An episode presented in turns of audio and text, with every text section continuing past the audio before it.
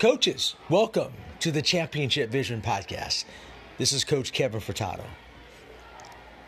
This is episode 58. We're interviewing today in a second part of our system series where I interview all the system basketball coaches in America. Today is part two with Dr. George Barber. He's the head men's basketball coach at Greenville University. In 2019 season, they set the NCAA Division III record in scoring offense, 135.1 points per game. Also in 2019, he led the country in assists per game, steals per game, turnover margin, total assists, three point field goal attempts, three point field goals made, total steals, offensive rebounds per game, turnovers forced, total rebounds per game. In 2018, Greenville set the NCAA record for total points scored in a season. 3,528 in 28 games. In 2016, SLIAC Coach of the Year, 2016 SLIAC Regular Season Co Champions, recipient of the Lee McKinney Distinguished Service Award in 2015. He's also part of Kentucky's 1996 National Championship team as a graduate assistant coach. Coaches, uh, this this system at Greenville University, a lot of people don't know about it but he has an unbelievable record. Uh, scoring margin, scoring points. I mean, it is unbelievable system. Also, you can go on to Championship Productions and purchase the video of the system, which I have and I absolutely love. And so, if you're interested in replicating the system or putting parts of it into your own program, take out your notebooks. You're going to have to really listen to Coach George Barber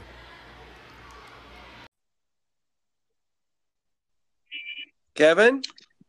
Coach. Yeah, we made it. Coach Barber, I tell you, um, hey, that's hard. That's that's great effort. It's kind of like your teams, man, giving that great effort for uh, one minute shifts. Well, thank you. I mean, I did feel like I was riding the bike with my hair on fire a thousand miles an hour trying to get this app started, but we got it going yeah, you know, us basketball coaches, you know, I mean, we're, you know, we don't have sophisticated systems here, no, but um, I remember when uh, the copy machine started, the coach would push one six times in a row to get some scouting reports out, and we said, Coach, you know, you can push six and then program it in. He said, whatever. yeah, that's great. You know, I mean, that's. Hey, that's what makes it fun, man. That, that was a hard-earned beginning right there. That's great, though. I mean, I'm I'm fired up. Okay. Um, awesome. But I tell you, I mean, I love, um, you know, I'm just, I'm a girls basketball coach and I, I, I, the podcast all about guys like you. I love guys who have their own vision of the game. Um, and you have a unique vision. And that's why I talk to guys like you and Doug Porter. I just spoke to Gary Smith. I'm going to try oh. to get him on next. Wow. Um, today? I, no, not today. I'm actually oh, going to try to get him on later, uh, maybe probably next week. Um, but uh, I spoke to Doug, and I, uh, matter of fact, he's going to speak at a clinic of my friend that runs a clinic. And uh, man, I just love you guys. I think you guys have a unique style, and I want you to share that with us. But hey, tell us about some of the great mentors who kind of led to your philosophy and thinking now. Yeah. Well, for sure, you mentioned too um, Doug Porter and Gary Smith, and it's funny. I went when we were thinking about doing the system, which is you know every it's it's pressing on steroids. Everything is double. I mean, it's double the amount of players, so you know double the participation. That's why I did it. But it's double the points, double the steals, double the turnovers created, but also double the fouls. You know, and so eh, I knew it was um, I knew it was it was sort of a risk to do it, I really wanted to increase my participation. I wanted to be able to have what I would call ministry with more kids. You know, I just wanted to be able to have them know that at some point, if they worked hard in practice, they would get in the game when the game is on the line. Now, the top 10 guys get the lion's share of the minutes, but, you know, we can play 15 or 16. So I called Doug. Well, first of all, I got the book. I just went online, ordered the book, The System, How to you know the complete coaching guide to the system. And I called Doug, and he was great. You know, he answered my phone. He said, "Come up and visit." So he's up. Uh, well, he met me a little south of Chicago, Olivet Nazarene, and we met with his current, uh, well, the current head coach at Olivet, who studied under him. Um, she was running the system, and and then Gary, I called him. He's on the West Coast, you know, and I said, Gary, this is fascinating. And he was fantastic. I mean, he talked to me for like an hour. So Right. I read their book, took copious notes, and finally, I called Gary. This is like September, and I said, Gary, we're going to go with the system. And I'm sure he's heard a lot of people say that, but you know, I said, we're going to go with it. And I said, would you be willing if I flew you out here to Illinois to help me put the system in, like come out for a week? And he's he said, I'll I know let, call me back or whatever. So I called him back about a week later, and he said, No, why do you want me to come out there? I said, Because I got to know how hard you have to play. And he said, Okay, that's a good answer. I'll come out there. Buy me a ticket, and I'll be out there. So he came out, and he was great. Dave Arsenault was great. You know, Grinnell. I still don't. We don't use the word Grinnell in our program. We try to be a little different, but he's mm-hmm. he's fantastic. We've only played him once. They beat us, so I mean they got it down pat better than we do. But um, he's been great. And then I have yet been able to get. I've not been able to get in touch with Paul Westhead, and I'm going to try to make that happen this summer because I think I got a beat on where he's where he you know where his home is at and. I just got to find somebody who knows him. So, you know, and, and say, look, we scored 135 points a game. We set the NCAA record for, you know, the season of the most points scored average, average points scored per game in a season. Can, can that get me to the table with you? And see what he says. I mean, I, guess he could always say no. But then in addition to that, Frosty Westering, I don't know if you know who he is, but he's a football guy. He's been a mentor. Um, Pete Carroll, the football coach at the Seahawks, has been great. He's big on enthusiasm, playing music in practice. He invited me out when I asked him to, and he was just he was great to me. Rick Pitino, I you know I'd be remiss if I didn't say him because he got me started. I got to coach at Kentucky. We won a national championship in 1996, and I was a sort of a grad assistant on on that bench and Jim O'Brien, I saw him on the bench with the 76ers the other night. Frank Vogel's a friend of mine. We coached together at Kentucky. He's now the Lakers coach. There's a lot of mentors. Billy Donovan, Tubby Smith, Herb Sendek, a lot of guys. A lot of guys. Yeah, that's, a great list right there, Coach. I mean, it is. I know. uh, I mean, that's an unbelievable list. Yeah. You know blessed. And I got to tell you, I, I know it's kind of, I mean, I want to get into your story, but um, Rick Pitino, huge fan.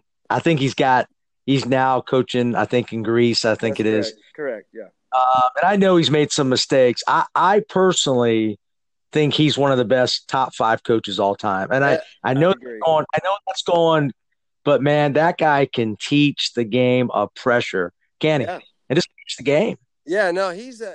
I mean, coach. I mean, good grief. You know, whenever I call coach, and I, I just call. We only talk about family. You know, I just don't talk about all that other stuff. I mean, we may talk about a, an X's and O of the of the game, but all the other stuff that's going on, I feel really bad because I tell you what, when I was with him, we he ran a tight ship, and it was it was impressive what he did at Kentucky. And people would say, well, what did what did Rick do? Like, how did how did he get to you know turn teams around so quickly? And answer was always it, it wasn't an X's and O's. It wasn't a style of play. It was that he got you to believe as a player that you could do more than you ever thought you could do. You know, I mean that that's what he that's how he was able to to get people to um to overachieve. It's just he just got you to believe that you could do more than you ever thought you could. You know, so I love Coach. I mean, the energy around him is amazing. It's like I always said, it's like working around a bonfire. As long as you didn't get too close, you'd get burned up. But if you could just hang Sure. in there, you could hang in there. You know, I mean, he was amazing, and and I'm so uh, thankful and blessed to have been able to have worked under him and around him and kind of see how he gets things done. And yeah, he's for sure a Hall of Fame coach, and I hope he gets another NBA job or a college job if he wants it. You know, I, I told him, I said, living in Greece, I'd like to come out there and help you for a year. You know, Exactly. Take my wife. My, my, my youngest son's graduating from high school on Sunday, so we'll be empty nesters. I mean, I'm just going to put in for a sabbatical and go with him for a year. I, I mean, I can't live in the Mediterranean. That sounds great to me. So yeah, you can run your system in Greece, man. You can start yeah. something up out there. I mean, I um, but that's great, man. Belief, I tell you, it's a great word, and uh, that's one thing that you have to have with your system, right? Because there's no, you, there's no gray area from what I no. sense of. I saw, I call you guys the I mean, the four amigos, man, the four top systems. Yeah. You got to really believe in it, right? No, you do, and you know, and and Gary was right. So Gary, you know, I, I I flew him out. He was great. He's like seventy something when he came out. He's down in a stance. You know, he's he caught quivered his quivering his feet. You know, he's telling the kids, you got to get down.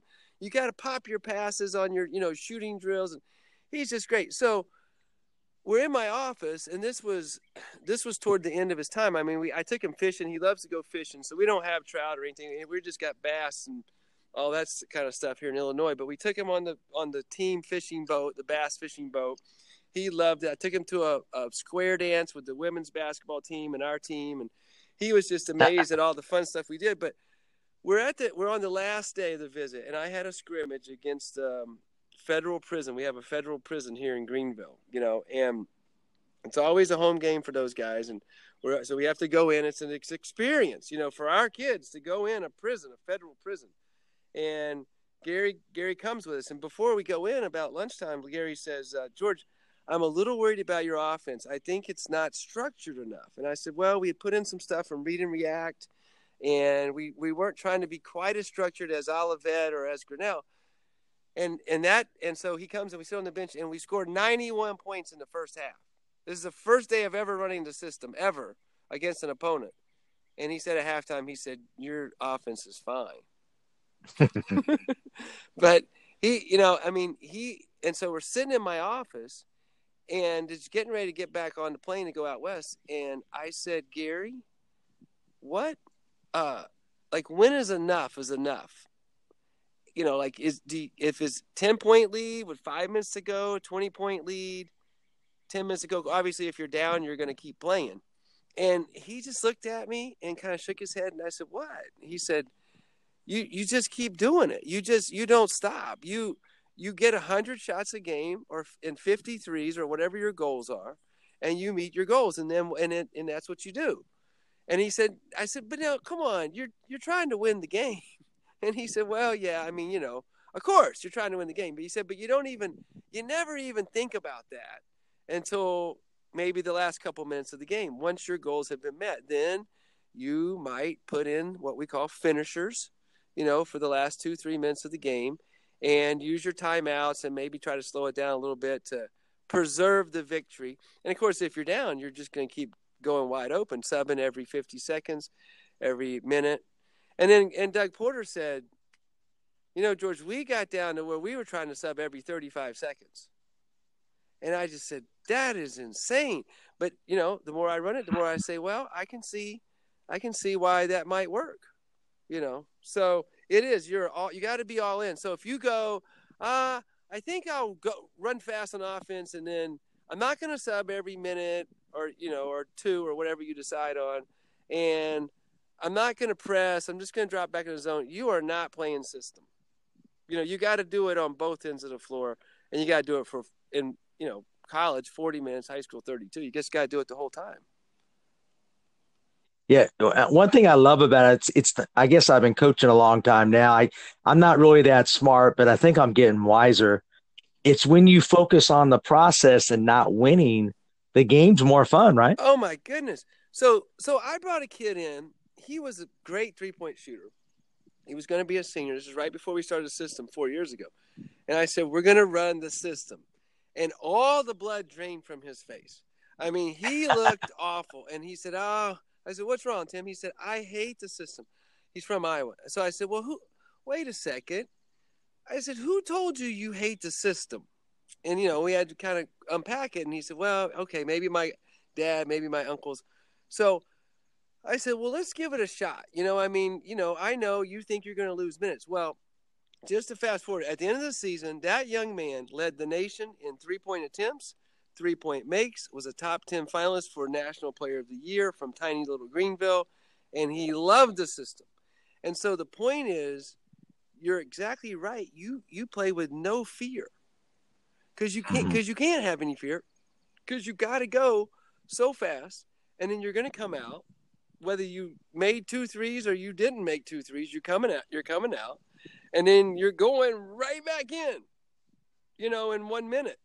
So we there's no time for crying. There's no time for anything except maybe getting your breath, collecting your thoughts with your teammates, get a quick drink of water, and go right back in. And it's just so fun. And I'm walking up and down the bench and I'm saying, you know, I'm asking the manager or my assistant coach, how many threes have we taken? And they'll say, you know, for a half, we're at 19. and I'm going up and down the bench, we need more threes, you know. and the kids love that. They love oh, no doubt. I mean, uh, uh, and to me, in that, I really have been studying. I've been studying it for a long time. I have all, I have all I have everybody's videos. Of course, I have yours. Hey, I'm just going to tell you, your videos. I, I, maybe Doug will get upset with me on that. Actually, both your videos are great. Thank you. Uh, very detailed. Very detailed. Um, I'm going to promote it as much as I can because I'm looking to do it. That's what I told Doug. I'm a small high school coach, right. girls coach, right? Um, and I'm looking to put in the system. But before I do anything, yeah. Yeah. I'm going to study my tail off trying to get as much details, and I want you to help me yeah. and my listeners on how can I do it at the high school level because hardly anybody does it at the high school level. Okay, well, okay, now and and there there may you may not know some people, but there's probably a hundred teams that do do it. But and and who, okay. the guy who knows that all that information is Arsenault because he's been he's been doing it for 20 years. I've only been doing it for four, and I'm glad I did it. My right. AD you know, has encouraged me to do it for maybe 10. But I just, I said, I don't know. I don't know. I don't know. He said, I think you have the personality and you like playing up tempo and you like including more people. And so only when the administration said, you know, go ahead and have a full JV squad, we, because we want more, you know, basketball players here. And I had a good philosophy thing going was that's when I was able to pull the trigger but but so so yes, if you want to do it, there. I mean, Arsenault would know. There's a lot more high school teams, but here's the thing. You this is like the must do thing. Like if guys call me and they do, like in November, say, well, the season's kind of sour. We'd like to put the system in. Uh, can you know? Can we come watch a practice or whatever? I I just say, oh, sure, you can come watch practice, but I would highly. I would highly discourage you from trying to put the system in over Christmas break. You know, right, I mean, that's just right. not the time to do it. I mean, you, because because it is so crazy, it's so wild. You, I mean, you know, when you're bringing five people in at a time every minute or whatever you decide, um, that's that's going to ruffle some feathers in the basketball world, in the parents' world, in the players' world, in everybody's world. So you you have to. The first thing you got to do is get yourself prepared with your administration and parents and players. So you you you craft a letter, you know, and you go into your principal, you go into your athletic director, and you say, "Hey, I want to do this. Here's all the positives," and they listed in the book of the system. Gary and Doug, they just list everything, and I would agree with everything they put down. But the most important thing is you you you write this letter and you go make a meeting with your athletic director and you sit down and you say, I want to do it, and you and you focus on why you want to do it. I want to, I want to have more increased participation. I want to have more right. increased participation. You keep saying that, and then you want you say, you know, I want to involve more of the girls, and I want, I want it to be exciting, and I don't want to just control everything. I want to let the kids have their energy released and not you know controlled and and and I just think it's a fun way to play and you know and if you highlight those things you know what you want to do is you want to walk out of the room and you want the AD to say like my AD said to me okay George when this goes bad and you're losing a lot of games in January I don't want you to give up on it because you sounds like you really believe in it you and so you know it may take a couple years to get everybody in the community used to it but you know, but don't give up. And so, sure enough, we were two and ten to start the season. I started the system. We were two and ten, and we're playing a super athletic team.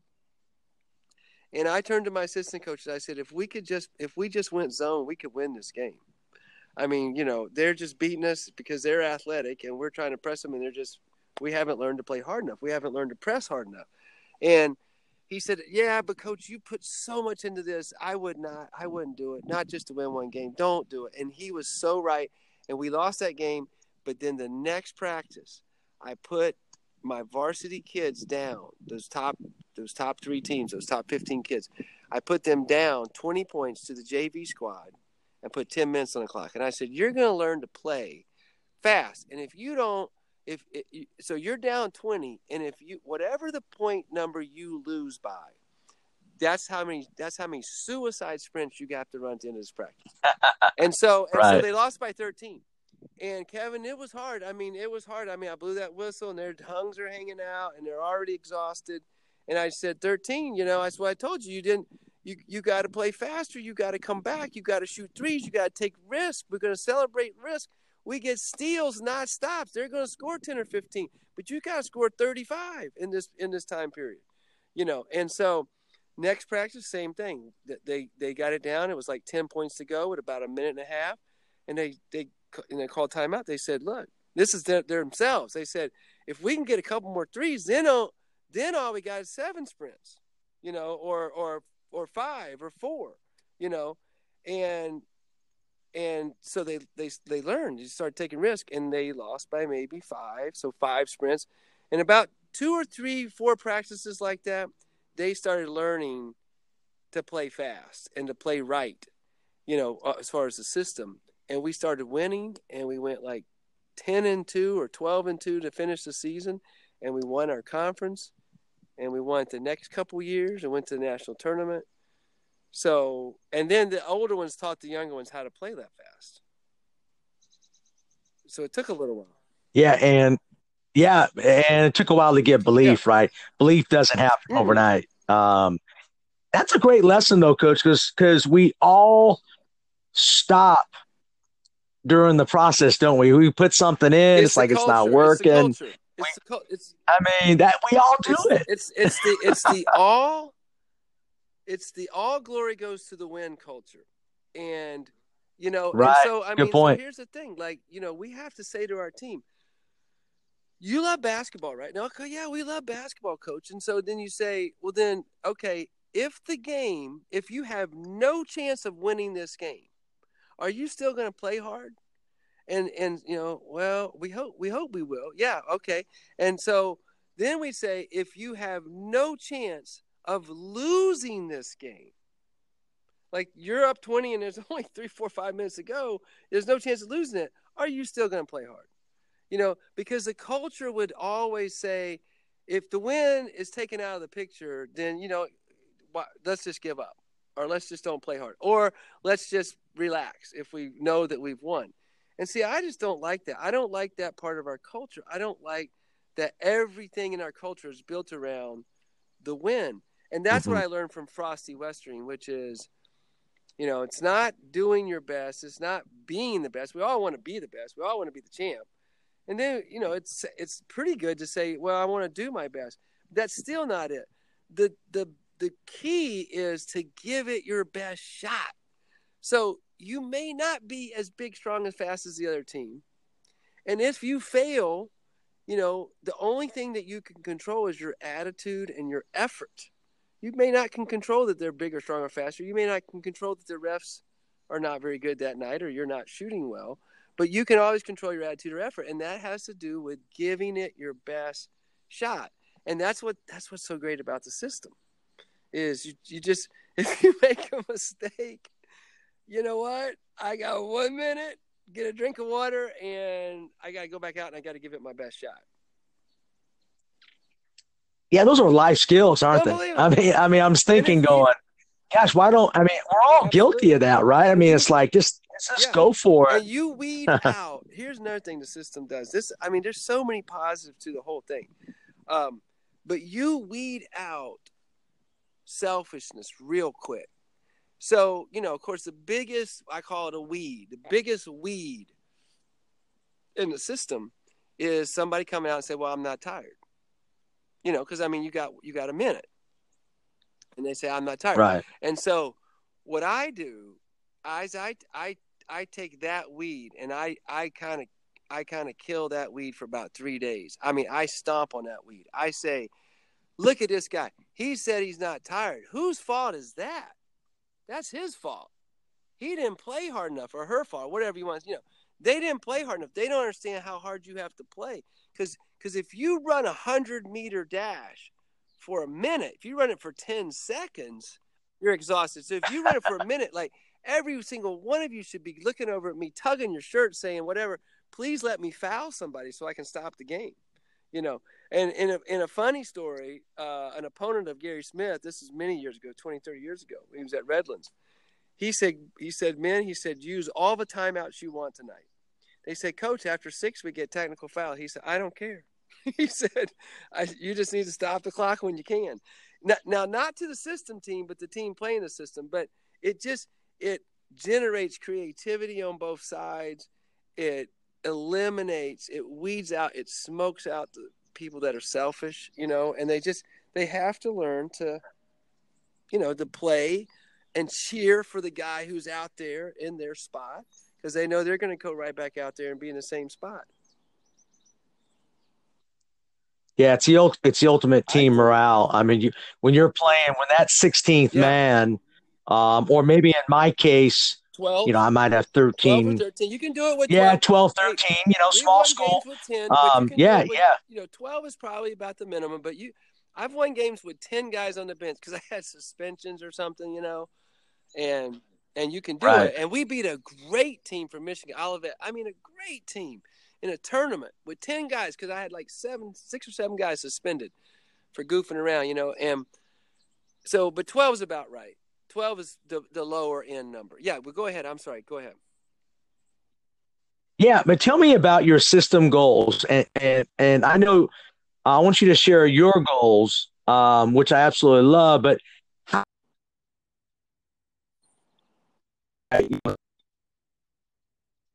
all right.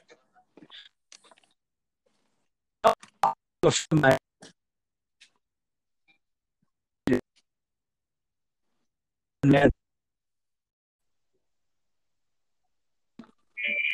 Kevin? Hey, coach, sorry about that. Sorry. Goes, hey, tell me about your. I can it can relate to also a high school team. Right. So you know each each team has to set their own individual. Ours happen to be, I think they're well suited for college men at our level.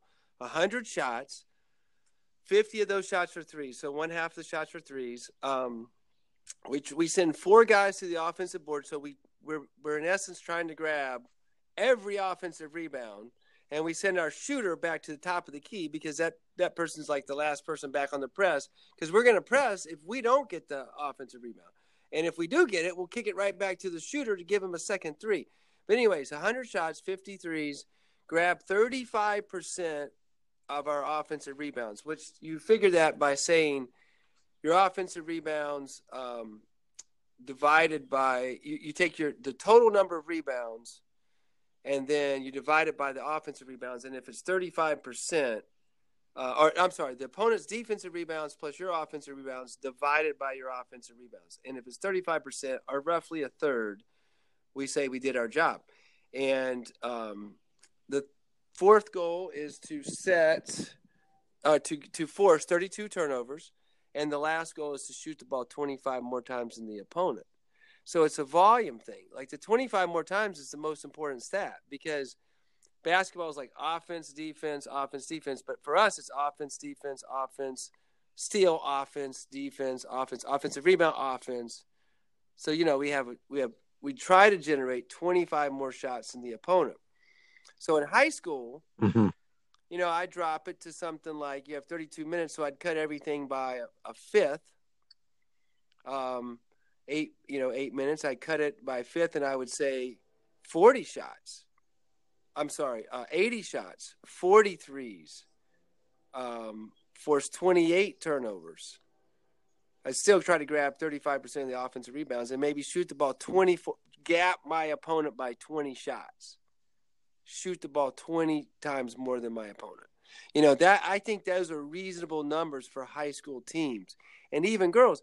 And I would say for the girls, good gracious, man. I mean, they I don't know, you know, I mean, ball handling when you press, um, unless they've been well versed and drilled in ball handling, I think you can create a lot of turnovers.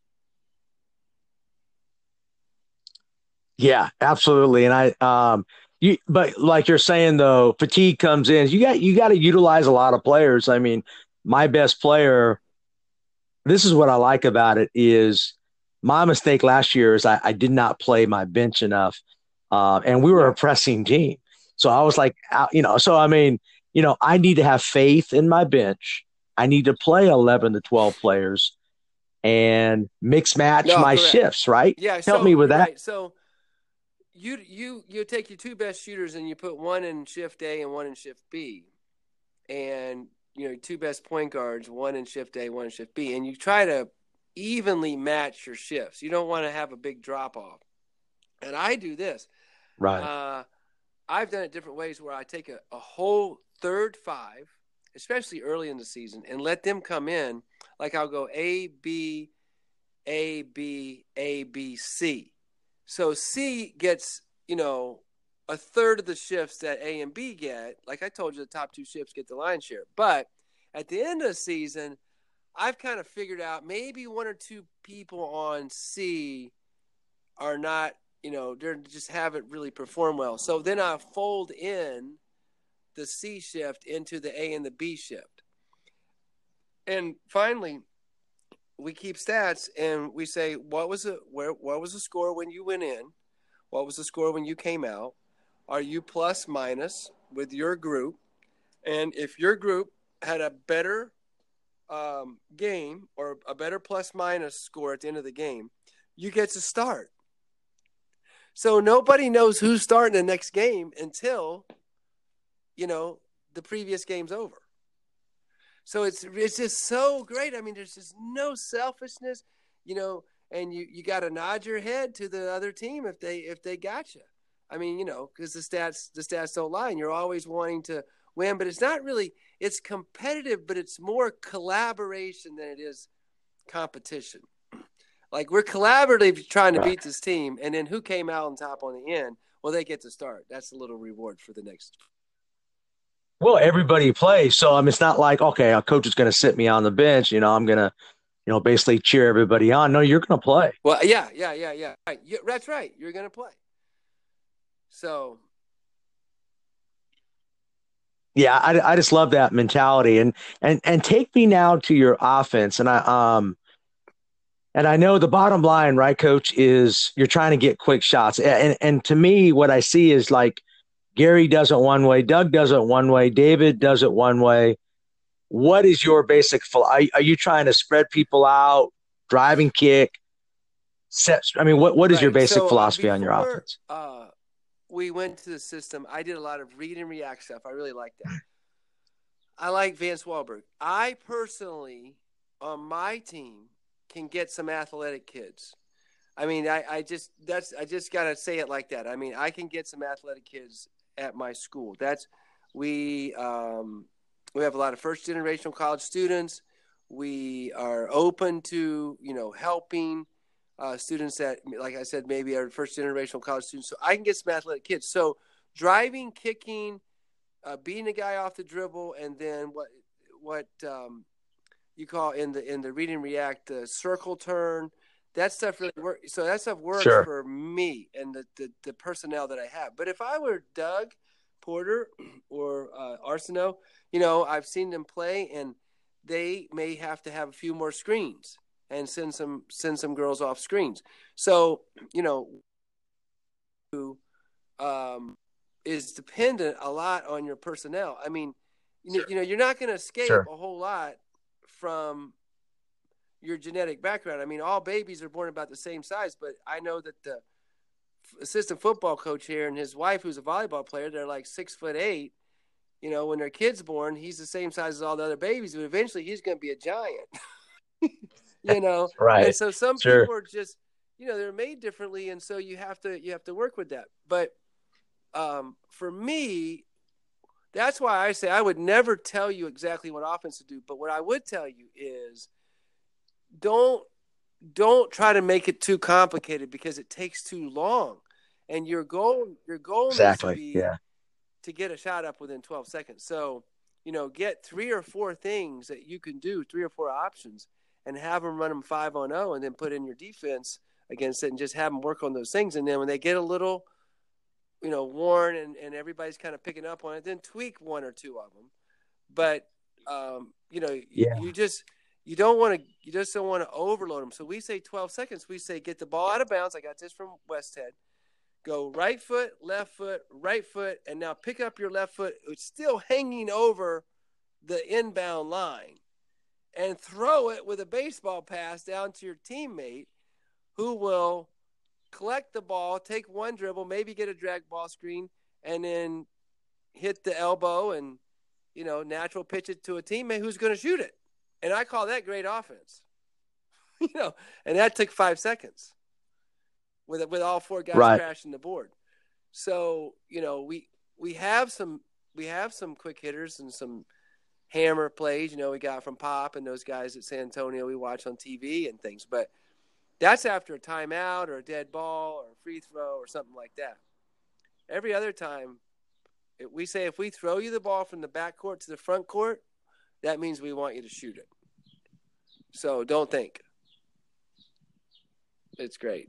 So you're spread. You're basically. I'm trying to remember what you had in the video. Um, you're you're you're spacing. You're looking for middle penetration, or you're looking for hey, if you're open. Because I'll be honest with you, my I have changed over the years. We run a Yeah. five out.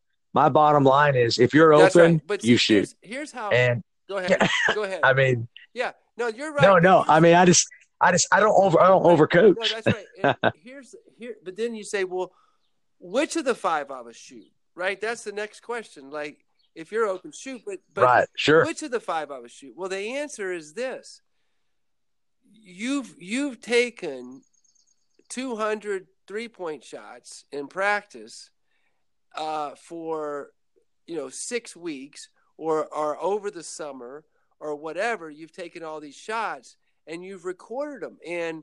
You know, I mean, there's got to be a certain sense of um, integrity. I mean, the players can't come in and say, I made 95 every time, and then you watch them and they make 75 Right. but but but you, you know, Sure. there's a certain sense of integrity and the the, the passer's got to count the number of shots and the shooter counts the makes but so you have these charts you have these big charts up in your locker room or on the side of the wall in the gym and it and it shows okay after 2000 shots sally is shooting you know wide open in practice she's making 60 out of 100 and um, you know beth is making 50 and Amy is making 40.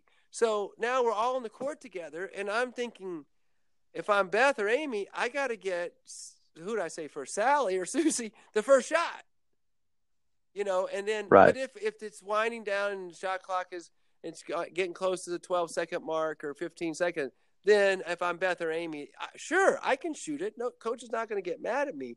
But we want Susie to get the first because the the stats show she's at sixty percent and I'm at forty percent with nobody guarding me. You know, and then of course as the season goes on, you can pull out those stats and and put them up on the board. And you know, I know education today. I mean, geez, I can't even hardly do it anymore because you're not supposed to grade in red ink because you're going to hurt somebody's feelings. But you post, you Exactly. post those stats, and you know, some of your post players are going to be a little lower, and then you just say, look we love you and you're you're look at how great you are at rebounding for us or being disruptive on defense so you know w- this is not a shame you deal because we're putting up this is just to, for us to be aware of who you know who do we want probably taking the first shot and if you end up taking it we're not going to be mad at you you know but if you're doing it all the time well ooh now we have to have a conversation about being selfish because the stats show that you're not you know and we'll give you a couple to get get started if that's what you feel like you need. But for the most part, we want Susie shooting them. You know, if she's in your group, to to get the best look, and and then you don't say a whole lot more about it because the stats speak for themselves. And how do you teach? Um, I always, I always find it amazing how everybody teaches shooting a little bit differently, don't you, right. Coach? I mean, um, and I, I like to teach from the hop. Um, I have a friend, Doc Shepler, out of California, uh, has a great girls program. Um, I kind of learned from him on the hop, and that's what we teach our kids. Man, you can't you hop right into the shot. It's quicker. Um, and I just feel like that's the best way to shoot. Right. How do you so? That, you know, that's interesting, and I've done it, you know, ten different ways over twenty years of coaching, head coaching. But um, some kids come in with a really ugly looking shot, right? I mean, they just it doesn't look right, and you can help them with their form or whatever. And um, but but sometimes the ugly looking shot goes in, so I would lean more toward this is just me, um, kind of letting them do what they want to do, and then if they're not satisfied with their results, uh, I would I would maybe um, you know give some give some help, give some advice. But some some of them are slow, and what happens is they don't they don't get to play as much, and so unless they come to me and they're you know have a teachable spirit, but it is different because I'm in sure. college, so I mean they've already had a lot of fundamental teaching, and to change a college person shot is kind of difficult.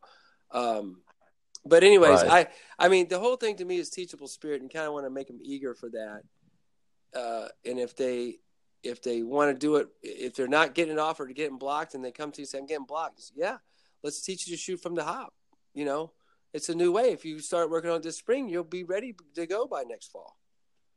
So um, I just don't try to. I try to keep. I'm a I would say I'm a little bit more uh, flexible or open minded when it comes to what I allow the shot to jump shot to look like. We had a kid go from 20 some percent yeah, to 40. Yeah. He went from 23% to 43% over in one summer just because he just kept shooting and shooting and shooting. And, you know, we helped him a little bit, but I don't know that he shot quicker, but he, I think he, he realized he had to shoot quicker. So yeah, you shoot right. enough reps, right? Yeah, you shoot enough good game reps. That that muscle memory right. is going to come through, right? Even though it might be kind of maybe the form might be a little bit off, but you learn how to shoot. You right. find a way that's to make it. And that's where that's what I say. You just cre- you're trying to create opportunities where kids are eager and want to, you know, want to get better, and not and and they and they're kind of coming to you. I mean, I learned that lesson from my son. I have five children, and my oldest after a football game, he was maybe seventh or eighth grade, and he came in. I said, you know, if you would just get to the outside as a cornerback and contain that running back and drive him back inside, and then the end could hit him and pop him and tackle him. And you know, I was giving, and he just stopped me. He said, "Dad, you know, sometimes when after games you say, Ben, great game,' and then sometimes you try to tell me what I could do to get better." And I go, yeah, uh huh. And he said, I really like it when you just say, great game, Ben. and I was like, oh, okay. Yeah. And so, and so I started practicing that, you know, and, and even if he didn't get to play a lot or something, maybe in high school basketball, I'd say, great, you know, and he'd say, well, Dad, I didn't even get in the game. I said, well, but you know what? I saw you on the bench. You were encouraging everybody, enthusiastic.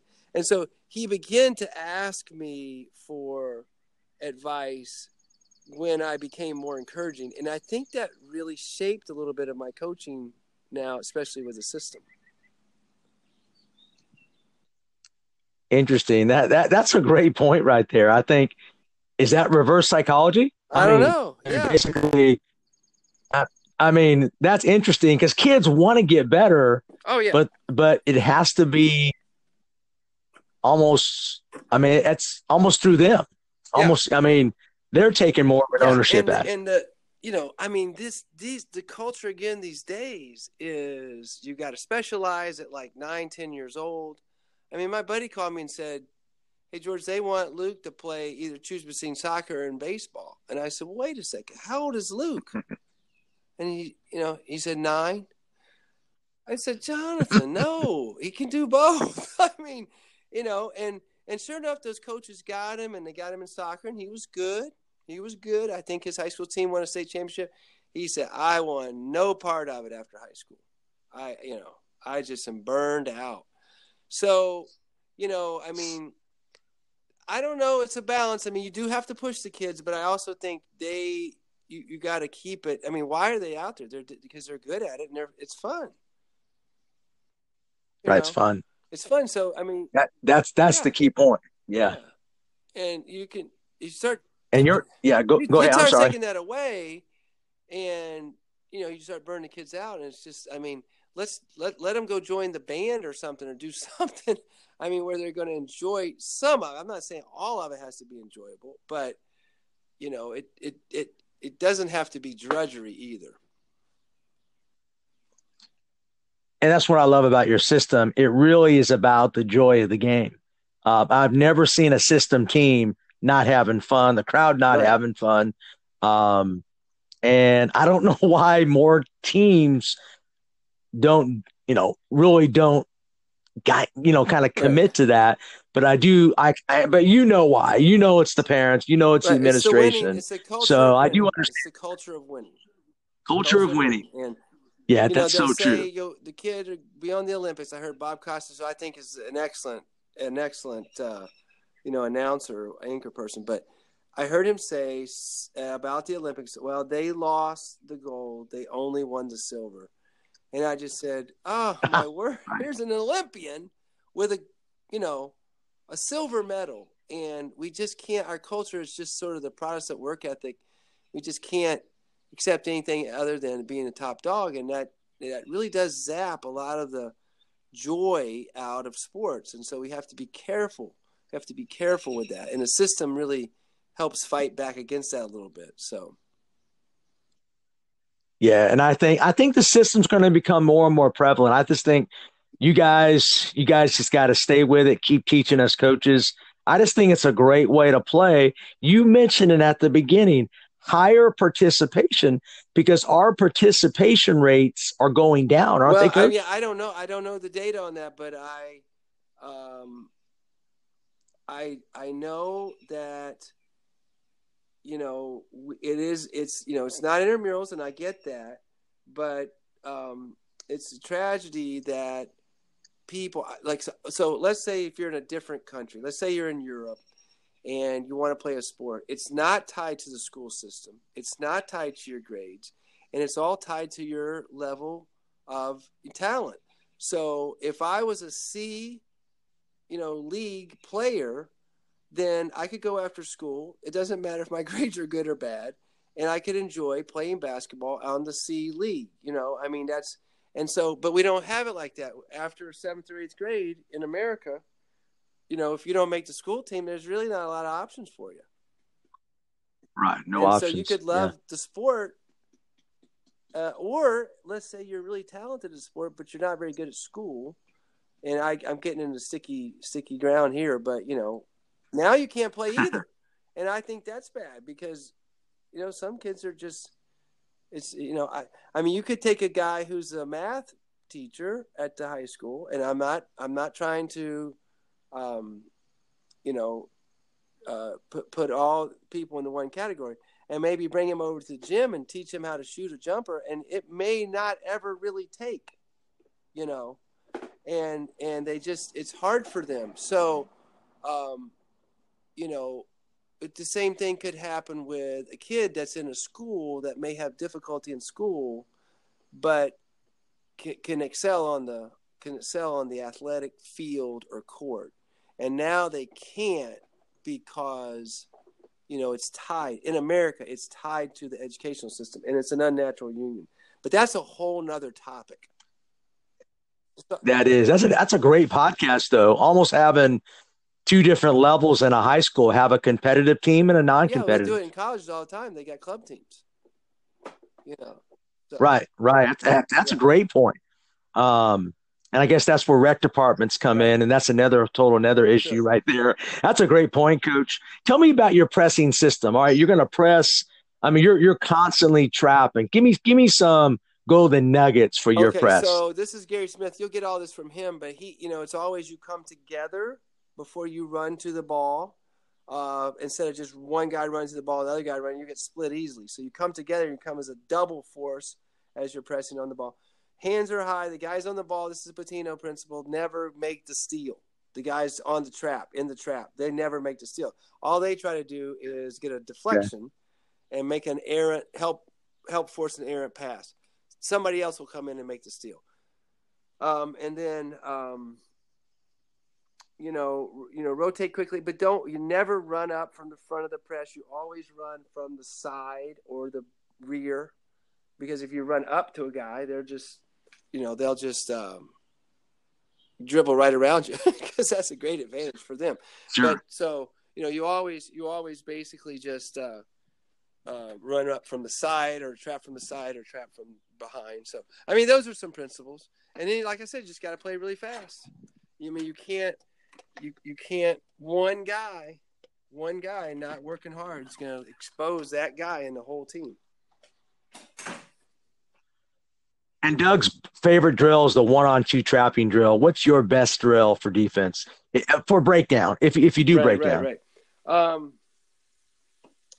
so I got this thing from Pitino where we go one-on-one, and then we go two-on-two, and we and we kind of hold the guy so that you know once the trap occurs, it's you're going to get beat, but you still chase them down so, you know, even though you're going to get beat nine times out of 10, you learn to trap hard and then try to chase the ball down. And maybe they'll hear your footsteps and maybe they'll, you know, miss the layup. So, um, trying to think other pressing drills. I mean, we, we do uh, up and back and we just get in our press immediately. And I don't know. I mean, what, what we like to do is a lot of short cycle stuff. So we'll go, you know, okay. Um, up, back up, and then we're done. And next group's on. So, you know, because that's kind of how you do the system deal. You only go up and back a couple of times before you're off. Five on five. Right. Five on five. Right. Yeah, five on five. Gotcha. Gotcha. Um, and because I, I was listening to uh, a great coach today, and he was talking about he was talking about the drills are overrated. Oh, he yeah. says majority of his majority of his practices, even in the off season, are five on five pickup games. And he said, he says there's no there's no fluff. No, because you got what? What's your? No, I 100 percent agree. So I got that from Doug Porter, who says every practice you start off with, you know, the first 30, 40 minutes shooting, then you go to, um, then you go to skeleton, which you work on, you know, what you're doing, your offense, your defense, and then you go to scrimmage. And you always end every practice with scrimmage. So I let music play the first 30, 40 minutes of shooting drills. And kids love it and it's upbeat and we have it's all competitive and if you lose the drill you you know, you got to take a sprint or whatever, and that's that's fine. And then we go to skeleton, and I'll turn the music off so we can have some instruction. And then we go to scrimmage, and scrimmage is great. I mean, sometimes it's a 10 minute scrimmage, sometimes six, sometimes eight. But they know every practice, varsity and JV is going to coach is going to get to watch them play and get to watch them scrimmage, and then and then we we run at the end of it, um, losers. And if I think the losing team really played hard, and just came up short, they may just have a sprint. But if you know if they if they didn't, mm-hmm. then we may go a little harder. But it's all about being competitive because if you want to increase the intensity of your practice just make you know just just make it competitive i mean make it you know a win-loss situation and and it, they'll they'll compete really hard but then in the end we'll we'll talk about put-ups and we won't we won't emphasize we won't overemphasize the win or the loss. We will overemphasize the effort and the attitude and that's how i evaluate them it's kind of like a nod of the head. I mean i told you about the one time they had to take all the sprints. Well that was we were having to learn how to play fast. But um, our running, we call it positive conditioning, and we just say if you want to be a great team, you got to be in great shape. So therefore, conditioning is a privilege, and and we try to approach it like that. I got that from Bruce Brown, who's a Bruce. I was going to tell you, I have all his. I go, that's a Bruce uh, Brown Bruce thing right me, there, Coach. Bruce I love. out in Seattle with Denny's, and he just told me all about positive conditioning. I loved it. I love it. Hey, I'm trying to get Bruce on the podcast. Can you help well, me with I mean, that? I can send him a Facebook message or a text or something and just say, you know, I did a podcast. That'd be okay. that'd be great. I mean, it's not like we're great friends. He's been great to me, but uh, I'm sure he'd do it. He's a great guy. Yeah, I love to have his contact. I tell you, Bruce is. Um, I learned so much about just the uh, just running a program and the pa- how you work with the parents and and so forth. But his positive conditioning coach, I don't think you might be one of the few that actually do. I don't think a lot of people no, do, I right? I don't think so. Like I did a lecture at the Final Four six or eight years ago. Mark Pope, who played for us at Kentucky and who I love, and just got the BYU job. Um, said, I don't know, coach. I don't know if we could do this in Division One. He was at Georgia then. I said, You can, Mark, you can. But you know, he I don't I don't I don't know that he did. So I don't know how many people do it. Um, it's a unique idea, and even if you instituted um, 75% of it or 50% of it, I think the point is change your paradigm when it comes to conditioning and turn it into something that the kids want to do as a matter of being good. So you're winning their heart over. You're not Right. punishing them. Yeah, okay, we're running, you know, because we lost a drill, or we're running because we j- we want to be good, you know. So Give me your best because what I- what I believe it was, and tell me if I'm wrong. I would run them when they Right, win could do that. because of the. You positive. yeah, Bruce does. Yeah. I mean, what do you think about that? Is that okay? Yeah, yeah. Um, and I don't, I don't do that as much. That is that is very unusual. But what's your Yeah, no, philosophy so on you that? Do it once in a blue moon to show that it it's a privilege to to be in great shape, and so you're kind of laughing. But one we like to do is serve water. You know, Bruce, get him serve water or help your buddy or ask for help. He's got a lot of good ones in that little pamphlet that he has, and so if you Yeah, just do great. if you just do some of those, I mean, he may say eliminate all the running after losing, but you know, you may choose to do that or not do that. But I think I think to allow them to run sometimes after they won, to and then kind of smile and say, you know, see, it's a privilege. It's a privilege, and they'll look at you a little Right, funny, but sure. you know, it's I think it's a good practice. You got to sell it, right, Coach? I mean, you're all about selling stuff. You got to sell it, man. And I know you're a good salesman. I can tell. Um, hey, my last question, because I know you got to go. You're a busy guy. I have a friend. I don't know if you, I, I tried to mention this earlier, but I think I was cut off. Um, his name is Drew Dorsey out of Alabama. He's a good friend. Matter of fact, his wife played for me back Okay. at Lagrange. Um, he's got a program he's trying to build. He coaches a, a boys team, and he called me up. He says, "Man, I love that podcast with Doug, but I don't, I don't have enough talent." And I said, "That's when you have to use it. Can you help him Yeah. out? Because I know he listens to my Oh, yeah, yeah. podcast. Well, I mean, uh, uh, you know, is is he at a high school or a college? He's he's at a uh, private school, which is basically it's K twelve. okay, So he's at a, okay. He's at Lagrange, Georgia, in Georgia. He's right near Lagrange, right on the border there, Lagrange in Alabama. Okay, okay. Well, um, okay, that's you know, again, if everything's about winning and losing, you know, it may be hard, but but I would say if he could if he could take winning out of the center of his model and put in you know, like we would call it either, you know, being transformed or uh, put in something like um, attitude and effort and say, this is all I'm going to evaluate you on, then I do think, you know, he could start doing the system. And, you know, if the schoolmaster, if the principal is saying, you got to win and all that stuff, then he's already sunk. I mean, you know, but. But if Right. you if you can get the kids playing really hard, I think, uh, and divide what talent he has, you can do it with about six or seven talented players, and the rest of the guys role players. You know, you can hide them a little bit as long as they so they don't have to be great shooters. They just have to be either disruptive on defense, crazy s- tough to get an offensive rebound, or or a good shooter. Okay, Kevin, we're back. Hey, Coach. Hey, just hey, continue on because I know um, Yeah.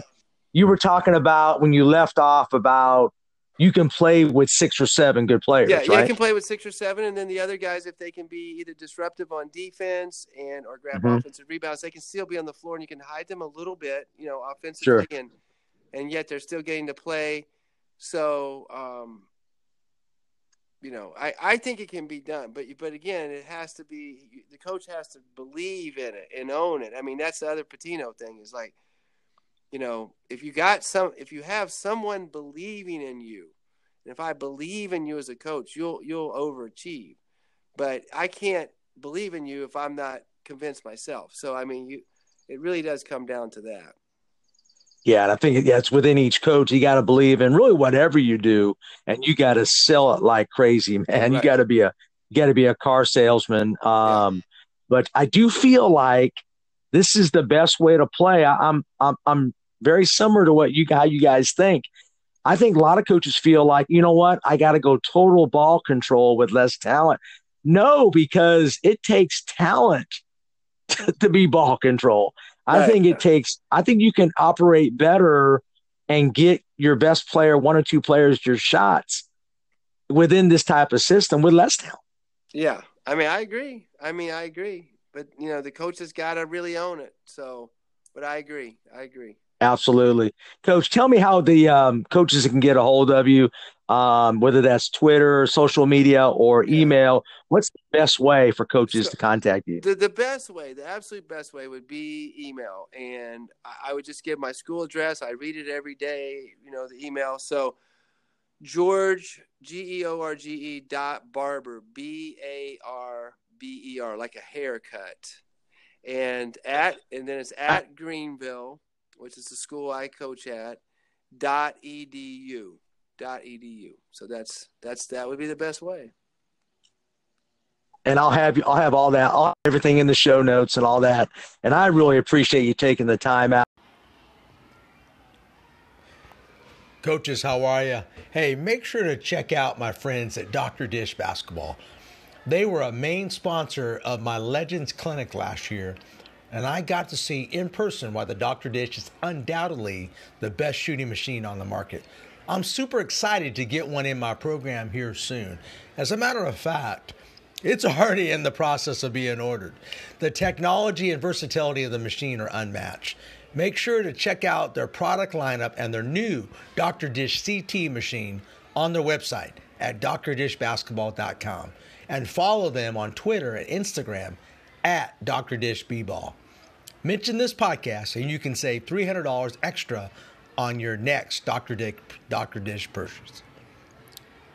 Get one soon. This is Coach Kevin Furtado of the Championship Vision Podcast. Hey, coaches, this is Nick Bartlett with Dr. Dish Basketball, and you're listening to the Championship Vision Podcast with Coach Kevin Furtado. Make sure to check us out at drdishbasketball.com and on Twitter and Instagram at, at drdishbball for daily basketball drills, tips, inspiration, and how we've revolutionized the basketball shooting machine over here at Dr. Dish.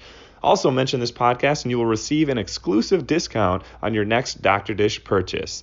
Thanks for tuning in.